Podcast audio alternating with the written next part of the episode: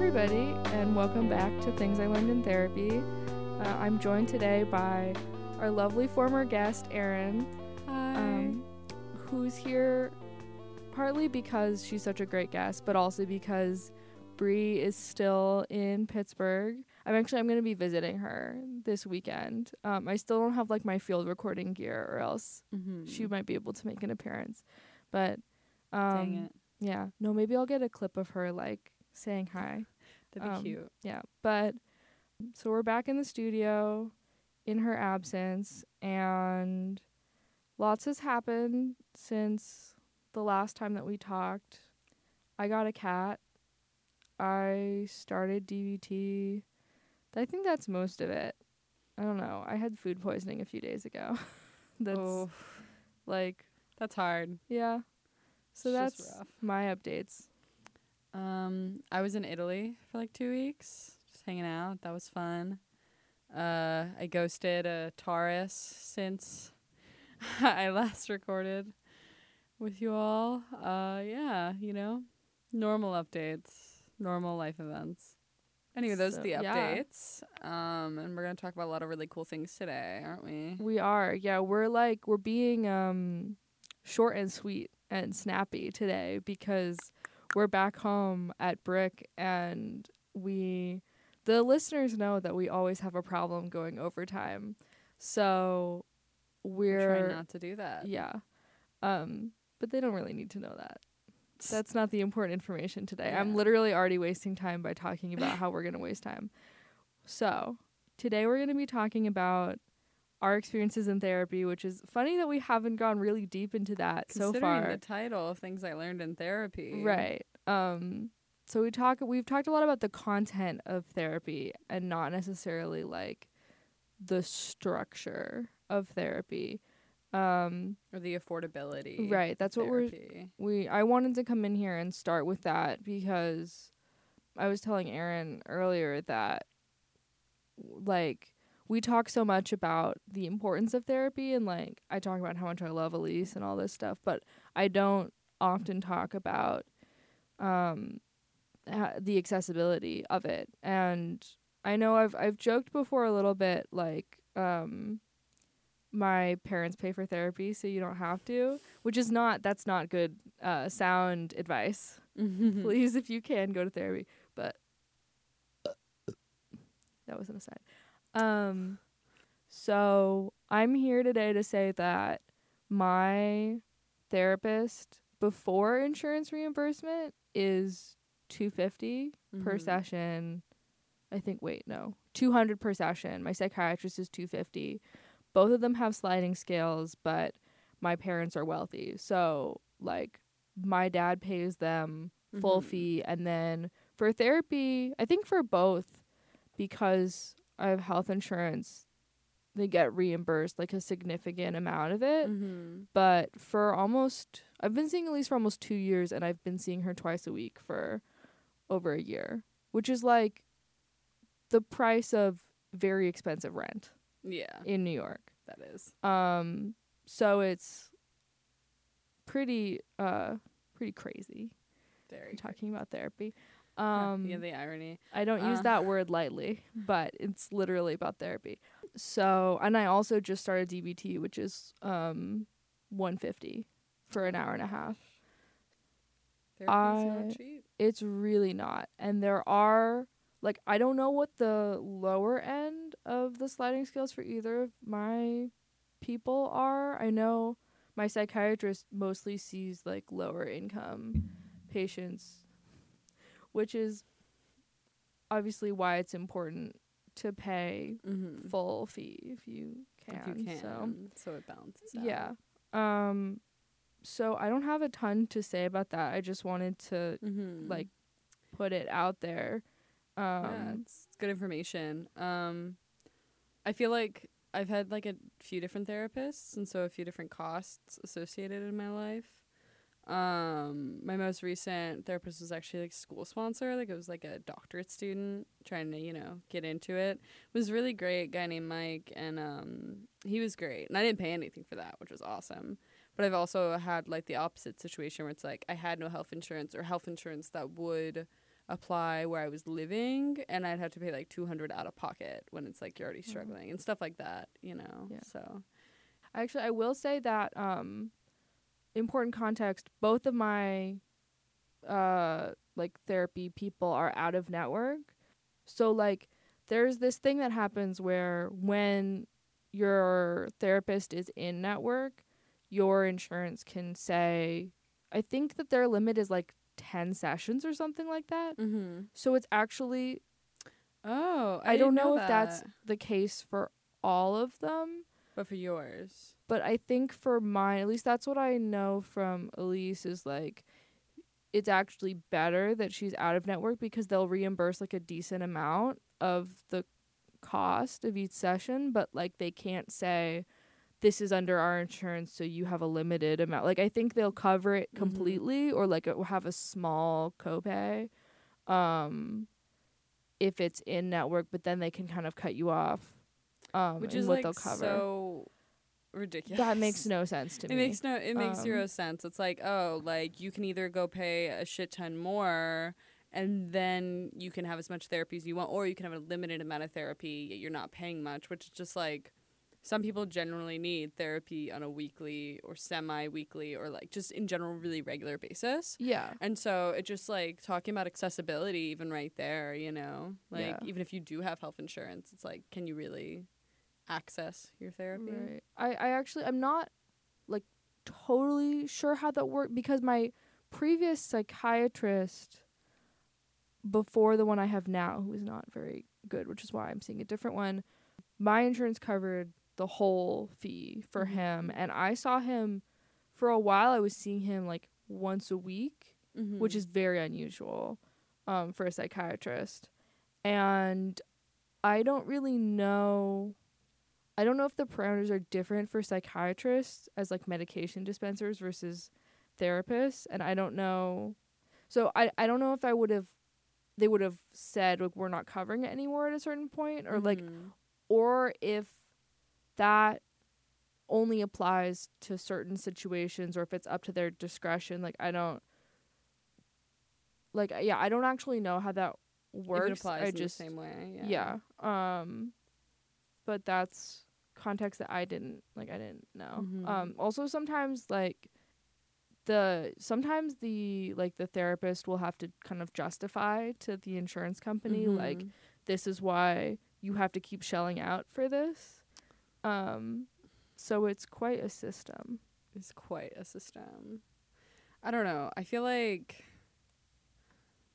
I, I just feel so like apprehensive towards like the American healthcare uh, system in general, which obviously also covers mental health care. And it's it's really fascinating because like there's just so much inherent like ableism within the system especially towards mentally ill people because there's like this idea of like oh it's not like true like there's so much stigma even when you're especially when you deal with like insurance companies then you're also dealing with like payment because like obviously not everyone who's mentally ill can afford therapy and like there's just so many aspects of like intersections in our society that are like struggling as a result of it and like i don't really know the way to approach it and it's also really fascinating when you think about like just like accessibility of help in general and the encouragement of people going to seek help and then like not having access to it due to whether it be affordability or what but then you'll have people like anthony bourdain and kate spade who are like rich as hell and they like you know Yeah. it's just and yeah you know it's so i don't know it's also upsetting Yeah. I mean, if if we started talking about like pre-existing conditions oh and god policies and copays and all sorts of things, we could like be here we all would be day absolutely. Um, it's horrible good way to segue into our next subject because we're going to talk about our experience Mhm. with particular therapists and types of therapy. Um, it's all kind of one mush of an episode. There, it's all all goes together. we're trying to cover a lot of ground Yeah, we yeah we've got we've got it. Mm. Um, for me, I've had let me think. Like four therapists, and I've done general talk therapy and then EMDR therapy. Which, if any listeners or even you, Chloe, aren't familiar with EMDR therapy, it's basically a trauma therapy that focuses on um, like directly healing the brain and like working through negative cognitions that you form through um, intense long term trauma. Um, and it's it's specifically like used for people with PTSD and especially people with complex PTSD, which is what I have. So that's what I can talk about because it's my experience. Right. Is that the one Mm-hmm. that is part of that dealing with images and eye movements, or is that a different one? You can do it that way. Like Okay. it's um the way I did it um was a bit different where it was like so I had I would hold these like little buzzers that would go back and forth and then I would also like buzzing in my hand. And then I would have headphones on and they would play like music back and forth and it stimulates and you focus on a feeling that you associate with a negative cognition and then it stimulates like basically um, actual memory processing, which usually only happens when you're sleeping. Um, And so you start seeing like memories, kind of like imagine you're on a train and you watch like the train go by, but it doesn't have any linear direction. Like you'll see something from when you were five, you'll see something when you were 10 from last week. Like it, it doesn't matter. Like it's all there and it's supposed to help you actively work through it in a way that you're obviously being blocked from doing in your own daily life. Um, but yeah, I can't listen to the Braveheart soundtrack now because my therapist Alina loves Braveheart, and so I that's the music I would hear, and I'm terrified that if I were to watch the movie Braveheart, I would just start processing trauma. Oh my god. They just get to decide what soundtrack you listen to? Yeah, Man, I would think that you get some say in that if you're going to No, be listening. I just get this really intense like Braveheart, Braveheart. music. That's so I I- would think they'd have some kind of like clinically sanctioned instrument. nope, it's Braveheart. You know, It's- wow. Yeah, it definitely uh, is so great. It's it's so great. Just I mean, personally, I actually love EMDR. Like, I feel very like lucky that I was able to do that. It was like 170 a session, and she Mhm. actually was cheaper for me. Like she purposely was cheaper because I was like a student in college, but also like, yeah, it's it's very expensive. Yeah, I like I actually I had a very dim idea of what EMDR was before you just talked about it and I, that's actually really fascinating. So I don't really know I guess It's hard. Yeah. Really I Uh huh. want to ask you some things. I get okay, let me think. Cuz I was going to talk about Uh-huh. like the types of therapy that I do, but I think we can talk about your like mental health journey and then I can get back to that. So I did want to ask you cuz I don't know does PTSD always come from specific traumas? Do you know like what like the happened? differentiation and Yeah. Uh, well, so okay, so there's PTSD, post traumatic stress disorder, um, and then there's complex PTSD, which is basically so the difference between that. Um, I can give you two examples. Let's say someone has like a car accident and like they almost die and it's really horrible. Okay, and then they might over the period after like during the recovery suffer from PTSD um and so they might have troubles like being in cars and stuff like that you know um and deal with like flashbacks and nightmares and night terrors all that uh, well, complex PTSD is a bit different because complex PTSD usually occurs over time in a situation where you're helpless to get out of the trauma, other than traumatizing you.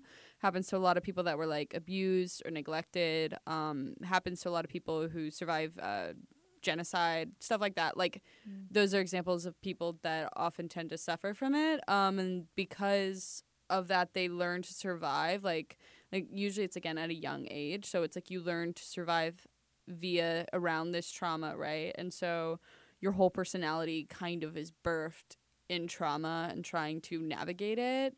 Um, so like for example, like anytime I'm in any kind of situation with my family, I go into auto caretaker mode and I also do that with everybody else too. And that's a, a direct result of trauma I've suffered. You know, and what's interesting is so you form these negative cognitions, which um are you familiar with that term? A bit. Um, so negative cognitions are basically things that you form, like perceptions of the world and yourself and other people based on trauma that aren't true. You know, they're just not inherently true, but because of how you, that's like what you believe. And the thing is, because of that inherent um, belief, whether you're conscious of it or not, you actually end up attracting more trauma towards you or more situations that mirror previous trauma. and so it's just like an ongoing thing so um, for me i have very direct like this is what traumatized me like this and this and this you know Mhm. uh well but not everyone's so lucky like there are people that can suffer from like cptsd who do also the same therapy i did emdr where they have no recollection like they blacked it out completely well for Mhm. me it's like i i blacked out a lot of my life but like i do remember distinct things that happened so it's it's a bit different Right. That's that's interesting. I think I'm it's interesting to hear you talk about like forming like reactive patterns mm-hmm. Because that's actually how and I didn't realize that this before I got my borderline diagnosis, which surprise listeners, I um a while ago got diagnosed as borderline. Um and I didn't realize that it was also kind of the understanding of it is as like a a mood disorder that's reactive to a Mhm. situation that like if you have an unstable situation in like particularly in your teens that it's one of the th- like one of the kind of options you have in developing stuff to deal with which mental that- illness are you going to develop Right, which are you the gonna trauma you pick- suffer in your teens? Exactly so it's like then it comes back up. Mm-hmm. usually it comes up like borderline rears its head in like your 20s Mhm. um which actually a lot of a lot of mental mental illnesses illnesses do, so it's like once you've left the like unstable situation that you developed in then Mhm. like when you're trying to stabilize in your Mhm. adult life that's when it all comes out um so my Yeah. experience has been like I've I've realized now that I have a full-time job, a healthy relationship with a partner and like a good living situation, like in terms like I have a, an apartment that like is long-term and comfortable, um that my situ- I've never been stable since like being like my, my situation has never been stable up until this Mhm. point from when i was like like I get maybe even like a toddler or like when i was in like elementary school yeah and my sister was young to like basically right now. Um and in different ways. Mhm. like i had a really bad um situation living with my sister um which we're not really going to get into today but i was in like a a really bad home situation for my development as a person. And high school was terrible. I finally moved out of my bad home situation. College was like even worse. I was had Mhm. Like I was destroyed all the time. I was so anxious. I was depressed. I was in a really toxic school environment. Then everything was up in the air and I maybe had cancer and all this stuff happened after I got out of school. And then now. yeah And now we're here. And now I'm like I'm supposed to be fine and all of it is bubbling back up where I'm like these are the symptoms of anxiety and depression and stuff like that that I was experiencing when I was like in school sleeping for 4 hours and like just completely beside my like a shell of Mhm. myself. So why are these but it's like why are they popping back up when you're in like a good space Yeah. Exactly. So that's Which- been my experience. which it's funny you you bring that up because I feel like that just only is like a testament to how destructive mental illness can be where it's like everything could be going so well like you could be living a life that like numerous people would want to live right like I I for example I've lived on multiple continents I've traveled the world I've met so many amazing beautiful people but at the end of the day like in a lot of situations I would still be very depressed I would feel very alone and I, you know what I mean like it wouldn't go away because mental illness doesn't go away even if things are good you know like that's just not how it works sadly. And it sucks more because you're like I'm supposed to be happy right now and if Mhm. now then when would I ever be happy because it's like the best right now. right right and then like you also feel guilty Oh yeah. for feeling bad. Like you're like, oh wow, you know, and it's it's very fascinating to me just as a person um, who has like done a lot of things that I have always wanted to do. A lot like lived a life. I really really like at 17. Like if I knew who I was now, I'd be like, holy shit, I'm so cool. You know what I mean? But at the same time, like. I also like severely mentally ill, incredibly high functioning. Don't get me wrong. Yeah. Like I am great. Hats off to me. But at the same time, like there'll be plenty of times where I like I can't leave my house today.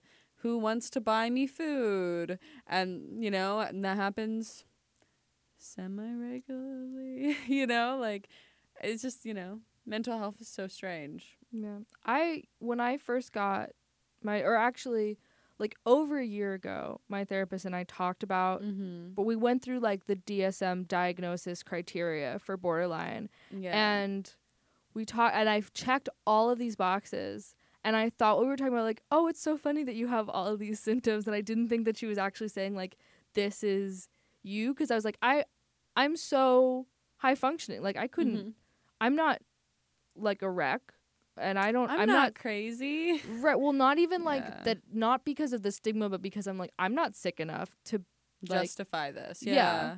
So now that I, the only reason why I knew that that was like my official Mhm. diagnosis was because, um, Elise wanted me to start DBT, and she was like, "Oh yeah, DBT is usually for borderline." And I was like, "Is that me? Like, am I? Is this Is that what you're saying? Yeah." Yeah. Not because I was like afraid to be crazy, Mhm. but quote unquote. Um yeah. but because I was like I'm just apologizing for using crazy all the yeah, time. Um. this is why I was saying before I wouldn't use it lightly. I, I only use it for the most part I just use Uh-huh. it to refer to myself. I'm like I feel crazy today. mhm. Um no, that's what I'm saying. yeah. It's like I feel comfortable using it Yeah. as like a person who is mentally ill, but also just saying if anyone's listening that isn't mentally ill, that doesn't give you Right. permission. Just be like, that's Sure. crazy. and then of course I'm like I'm not saying. mentally ill enough to use it. Yeah, right. Then it's like, and then it's kind of becomes like this competition in your own head. About yeah. It. Oh, we know I always play the mental illness Olympics. Yeah, who doesn't? You know, like, oh, you have this happening. Well, guess what? This is my shit this week. Like, everyone does it. Like, everyone does it. Yeah. you know. I find that now that I Uh-huh. have a diagnosis that Mhm. I reference it a lot. Like that at the same time as I don't feel justified Mhm. in like having that as my label, I'm also Mhm. like, oh, well, I'm doing this because, Because I'm this. crazy. So, like, Yeah. uh, what can I say? But that's so real because I feel like before, um, because I, basically I went, I had like a ten month like mental break um when I was living in China and I didn't actually have any confirmation of the fact that I, until that summer like so I was like there from like fall to spring and then in the summer back home in Oklahoma I finally had confirmation right? And before that I'd be like oh I'm feeling this way. Why am I feeling this way? This is just you know and now i'm like oh i'm feeling this way specifically because of this you know? And even though there'll be moments of me being like i'm not traumatized enough then there's other moments where i'm like i'm the most traumatized person alive. You know what i mean? So yeah. and i can reference like all these like symptoms and be like this is what i'm doing. I know i'm doing this. Hmm. And in some ways it's really bad because like i'll justify like probably semi self-destructive behavior with like I'm sorry. I'm just I, I've got complex PTSD. It doesn't matter if I smoke a pack a day. Like I got to deal with my my anxiety. You know, right. like I do that in my relationships where I'm like, I've, I'm so upset about this thing that doesn't make sense, but I'm crazy. crazy. no, right? Or I'll be like, I'll react to something, and I, it's like I know it's because of past trauma that I associate with other relationships, and then I'll have to explain to some. I feel really bad for the people, but like someone who's like interested in me, right? And I'd be like, okay, so this is why I panicked. It's because of this. I'm very traumatized, and I I feel like my, actually my favorite move I would say in dating as a mentally ill person is being on the first date and bringing up your diagnosis. Like really, Mhm. that's my favorite thing is like, oh yeah, I've got complex PTSD and like I went to trauma therapy. And if they react positively, I'm like, all right. And then if they react like negatively or like, or like, oh, oh, oh my God, I'm so sorry. I'm like, uh, yikes. We've totally know? talked about this on the show before because I Uh-huh. used to say to Elise and to other people that I wish I came with a warning label, and I'll Oh just like God. pepper it in all the time when I meet people, and because I was like, because I seem really high functioning, And like Mhm. when I started doing like a lot of online dating, I was at a point in my life where I was using it as like an escapism. yeah. And uh, yeah, also like a, right. So, which is very clear now and I knew at the time I was like escape, but I didn't totally see the Mhm. full picture. And like I knew it was a know problematic something behavior. and still do it. Oh you yeah, know I was like, mean? well, at least I know that this is bad while I'm doing it. Like I know that these guys are using me, but like because I know it, they can't really be using me. right. So I'm like, I'm here. I know what's happening, guys. Like I'm not stupid. Um, so I oh my god, what was I just gonna say? Uh oh, when I I started doing this online dating, I was like at a point in my life where I would be crying on the phone to my mom for like just sobbing for like three hours every day in Mhm. school, like just just like a complete mess Yeah. and then I would go out and like be fun and flirty and like put my makeup on and like pretend to be Like a different version of myself. being, Yeah, because that was like how I Yeah. escaped from it and I've talked about this here before, but um Yeah, I've had like a lot of experiences in which I've I've just gotten really real with professors, just being like, "Hey, uh, I'm sorry, I was dissociating all day, and I'm not gonna get this into you." Or, "Hey, sorry, I was triggered by some trauma. Here you go," and where they've just been like. Oh shit, okay. Oh, I've been really lucky and I know that, but oh my god, I had this one really bad experience. I'm in Spain actually where I had I was it was my Spanish professor and she was really really young and kind of hip, you know. She lives in Madrid, she's cool. And I had on my computer saved this trauma list because with EMDR you have to like kind of uh you know work like you have to like write out all the trauma you think is contributing to all these negative what you think you've learned from it and what it told you about yourself which is obviously a really dark list. And i thought i was turning in my spanish homework but what actually ended up happening was I accidentally sent her that without realizing, and I didn't realize that I had sent it to her until she sent me an email back being like, Erin, I, I don't think you realized you sent this to me, but I'm here, you know? Like, but the thing is, I was so, like, she handled it really well. Like, she could have, it could have been horrible, but I was so mortified and triggered. I didn't leave my house, like, all day. Like, I couldn't stop sobbing because it's just like the vulnerability of just like having, t- you know, that happen was so shocked. I was like, that's a nightmare. yeah, it was it was a Oh literal my nightmare. It was yeah, it was just kind of one of those things of like cuz yeah, when you're really high functioning and you're doing like semi well or what you consider semi well and then all of a sudden it's like someone finds out how mentally you actually are and you feel like the secret's out and you're like, "Oh no. Oh no, now they know." you know, like Yeah, it's I terrifying. I feel like I've never been in a situation where somebody like found out when I didn't mean to tell them. Mm-hmm. My experience has been like that I want people to know without me having to tell them because they make these assumptions about me. Mhm, um, yeah. Either that like I'm fine or that like I said that like things that I'm doing are just about like me being lazy or me being Mhm. whatever whatever, but it's actually like I'm barely holding together whatever the symptoms are of my mental illness and I'm like so I, I my yeah my experience is like I w- just want them to know without me having to just like break completely Mhm. inappropriate and be like fucking sick. Yeah, right. No, that's that's very real too. I know I guess at my end it's a bit different um because like, there'll be moments where I have wanted like when I'm in really really hard spots people to know, but I feel like so when I was younger like before I was like diagnosed before I had like my mental break like basically before I realized I was traumatized, I used to like do this thing, um, which actually a lot of people with complex PTSD apparently do, which is interesting, uh, in which I would talk about trauma very casually, almost Mm. clinically, as Oh, if it yeah. wasn't something that had happened to me, and I, and I, I didn't realize I did it until a friend pointed it out, like it was at that level, and then after my mental break.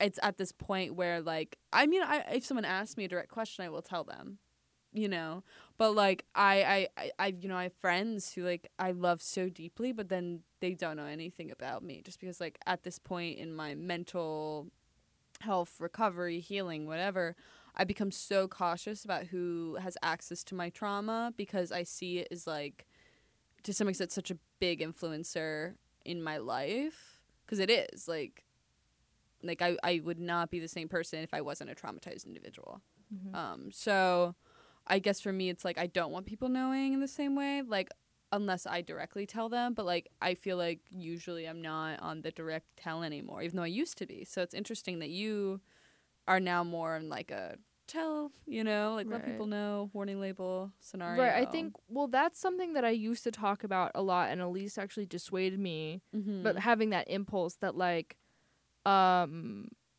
that that actually wasn't the right way to go about it was to like meet people that I was interested in dating and be like watch out um she's like please have a like higher opinion of yourself yeah, true that. to say because I the fear was like they're gonna reject me, and she's like, you think other people don't have Things. issues and stuff like like even people that aren't mentally ill. yeah Yeah. everybody you're right everybody has stuff so she was like you don't need to warn people on the first date that you're messy like Mm-hmm. Like everybody's re- got. yeah shit. regard yourself more highly than that Mm-hmm. so and also I am very very influenced by what I think other people think about me which we can talk about how that's um a really big thing with borderline um mm-hmm. but my so my opinion of myself is entirely formed by what I think other people's opinions and perceptions of me are. So Mm-hmm. like interactions that I've had will haunt me for like f- years, decades based like that somebody that I interacted with for like 2 minutes, they had some fleeting opinion of me that I still Mhm. carry with me. And so that all like snowballs into whatever I think of myself. So like I think she was Elise also I think was trying to make the point of like you can exist without this person knowing that the reason why you're doing this is something that's going on inside of like not that it was wrong for me to feel that way but that she wanted me to work on moving past that um because it's hard to do. Because yeah. it's like right it's really hard. yeah and not feeling like I should justify myself to everybody so that I felt Mhm. okay about myself um Yeah. so I yeah, so to clarify like my impulse to come with that warning label comes from Mhm. kind of a negative place. And now I talk about it really often, but I also I'm still working on cuz I, I would make it into a joke a lot with people, Mhm. like Oh yeah. people in my personal life. I'll talk about it all the time, but I'll never actually externalize my experience. So I'll like talk about being sick Mhm. all the time, but nobody ever sees me being sick. Yeah. Um Which I mean, I feel like that often happens. yeah. You know what it's I very mean? common. Um, just because like I feel like I mean I can't speak for every mentally ill person, but for me, like in the moments of actually being very like open external like being completely external with my mental illness like i'm sobbing having flashbacks in front of someone kind of thing those people don't stick around. They don't. And um and so for me as like a mentally ill person who's experienced that it's only like reinforced like almost like a stigma about it where it's like i i'm not going i'm going to tell someone i'm mentally ill like i'll be like hey yeah i have this but like the moment i start showing symptoms in front of them or start acting in a way that i know is reflecting my symptoms i immediately like i, I walk away because i can't be like Mm. that in front of anyone Yeah, I actually my habit has always been to Mhm. find one person and get very enmeshed with them and then dump everything on them and like have a very codependent like um mm-hmm. not want to say parasitic. Um that But- happens a lot with borderline though right it's, uh, what's the what's the term it's um your person it's your like the I thought I had borderline for a period. I don't, Oh, okay. but so like I researched it a lot. Um, what's it called? You're idolizing someone and then like you can split on them and then you like demonize them. right. I don't or. I don't know what particular term you're talking about. I also partly I don't know a bunch of terms because Uh-huh. my therapist doesn't like label, which is why I didn't know what my like like I know the like I know the criteria, but we haven't Mhm. talked about like I don't know the term for my like I know that I have a person that I like dump on, but um but yeah, no, it totally is a thing where completely infatuated and then Mm-hmm. sometimes for completely made up reasons inside of myself, I'm Mhm. like this is a terrible relationship. This person like we're never going to work.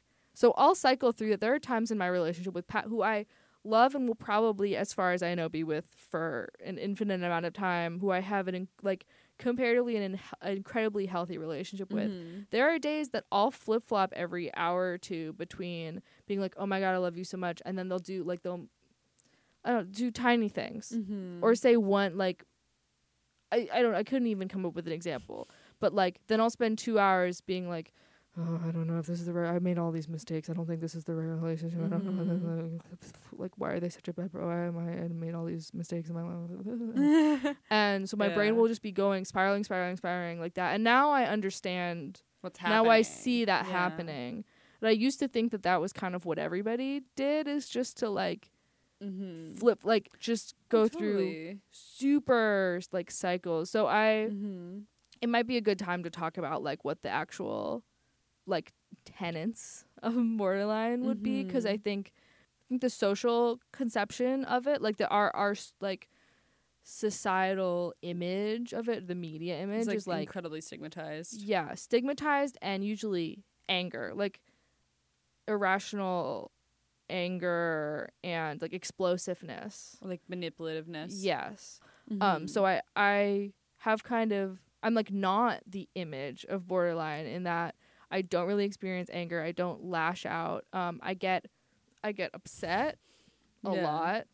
I I have tons of breakdowns. I have like all sorts of things happen to me, but I don't have that like open manipulation and anger and like aggressiveness.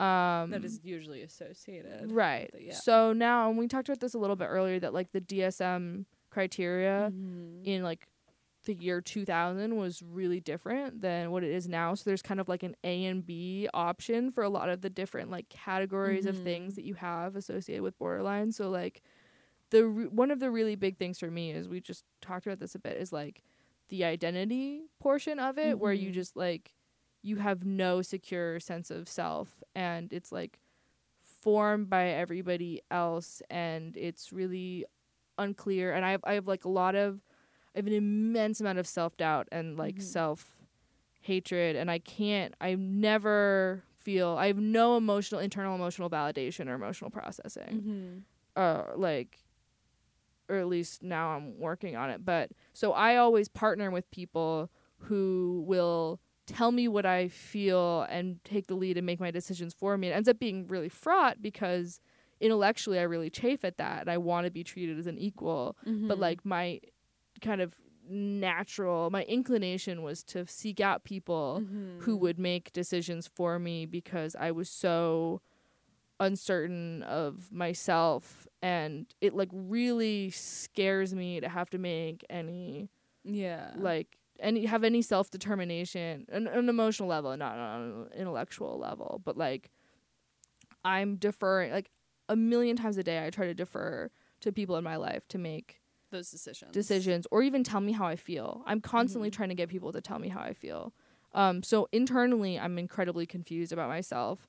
Um, and like, I, we just talked about have the thing where it's like pulling and pushing, where it's like, uh, I have very, um, insecure, anxious attachment Mhm. where it's like I'm like I need you, I need you, I need you like my whole life um which is why I loved a guy who told me I love you 2 weeks into our relationship because I was like Oh, yeah. leave me Yeah. um which goes hand in hand with the insecurity but like um so so this is what I'm saying Mhm. about it like all coming up now that I'm stable is like those are things that I was never noticing before and now Mhm. I feel like I feel crazy all the time I'm like I'm constantly noticing oh totally like yeah. all that nonsense so like when you have your actual diets like that's it like Yeah. all of a sudden you just notice everything right I'm actually- help but notice I like can never keep all this stuff in my head, so I'm actually referencing the DSM criteria right It's now. wonderful Um, like impairments, um, significant impairments in personality functioning, uh, impairments in interpersonal functioning. Um, and what's interesting, these are like other things. This is why the 2013 criteria is different, is because it's like in that category you can have Mhm. A or B. So one of them is that you don't, you have a really hard time experiencing empathy. And so like Mhm. that doesn't. f- I have. I'm like a tuning fork for other people's emotions and Yeah. thoughts. Like I am bowled over by other people's stuff. Mhm. So that one is like I have. I'm hurt by the level of empathy that I experience, but like B is that you have intense, unstable, and conflicted close relationships. Uh, marked by mistrust, neediness, and anxious preoccupation with real or imagined imagined abandonment. Abandonment, yeah. Um, like, so when Elise and I were going through this list, we were like, oh, and just like laughing. it's so funny. These are so accurate. Like, oh, Um, funny. You know, yes. so true. Um, Yeah. yeah. So the other things are like mood and Mhm. anxiety and insecurity and all this stuff, depression. Yeah. Did you know um, that a lot of people who are later like diagnosed with complex PTSD are originally thought to have uh, borderline? I didn't know that. There's a lot of similarities in it because it's mostly like, like especially if it's like a woman, like they usually put like Oh, a yeah. borderline perspective, and then also um, basically because there's tends to be a lot of similarities. Like a lot of people who are later diagnosed with borderline, but like not all, but like a lot of people tend to have suffered trauma as a children. And As a children, as chi- yeah, I can't speak. As children, okay. suffered trauma as children. I shouldn't make fun of you while you're. While I'm speaking about your emotional talking about my I know. yeah, so uh, that tends to be the case. So oftentimes they'll be like, "Oh, well, they must have borderline," or like that's automatic. Well, there are slight differences, but there's like actually a ton of similarities in our symptoms. Hey, Tilt listeners. Um, this is Chloe from the future, interrupting your programming to bring you a little editor's note. In the last 15 minutes or so of recording with Erin, we got into some family stuff that I'm kind of on the fence about sharing. Um, not for my sake, since you know I uh, have no qualms about sharing my personal life, but um, for their sake. And um, actually, mostly because I feel like uh, I didn't give enough context and information for this to be relevant for any of you.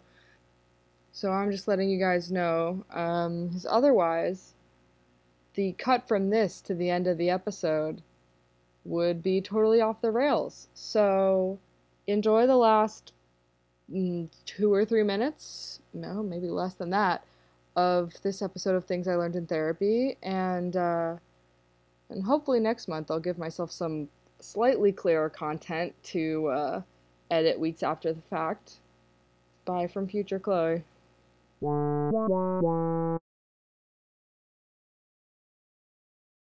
But anyway, I'm Erin Taylor, and uh, my Twitter is at Erin is away, and I actually just switched my Instagram to Jerry Seinfeld's hot years. so uh, follow me there too. Uh, like not to. um like what was it, Daddy Scissorhands? Was that oh man, one from last Daddy? Scissorhands. Yeah, that was I it. actually don't know if I cut. Did I cut that? I wait, no, I believe you kept it in, but also Daddy Scissorhands wasn't available. I'm pretty sure. Yeah, But Jerry Seinfeld's Hot Years was because I was really out of it earlier watching Seinfeld. And I was just like, damn, Jerry used to be a hottie. So if you're listening, Jerry, I don't think I've ever had that thought, but I'm glad you've realized your Instagram handle dreams. I'm too. Thank you. Yeah. Um, and you can find things I learned in therapy on Facebook. Um, and we're at Tilt Podcast, and we're on iTunes, and Rate we're now stars. we're now promoting that you should rate us, subscribe. Subscribe, subscribe, subscribe. Five stars. Yes. And we will be talking to you again next month. By by you, I mean the listeners. It might be you, literally, Erin. We'll have to see what the schedule is. I don't know if I'll be back Yeah. or when I'll be back or if I'll be back. But again, that's why you should follow me on social media Yeah. because the content never stops flowing. So it's the worst thing I've ever said. the the juicy uh, the juicy the juice juicy of my mind. river of sparkling content. Um, the Mm. flowing. I we don't have time for We me to riff about like mountains of mountains of thoughts, content. and yeah. Thought. Anyway, happy b- June, by the way. Happy I thought you- Pride. happy birthday. happy birthday. to all Happy the birthday, gays. everybody. Yeah, happy gay birthday. Happy gay birthday. Woo! Bye.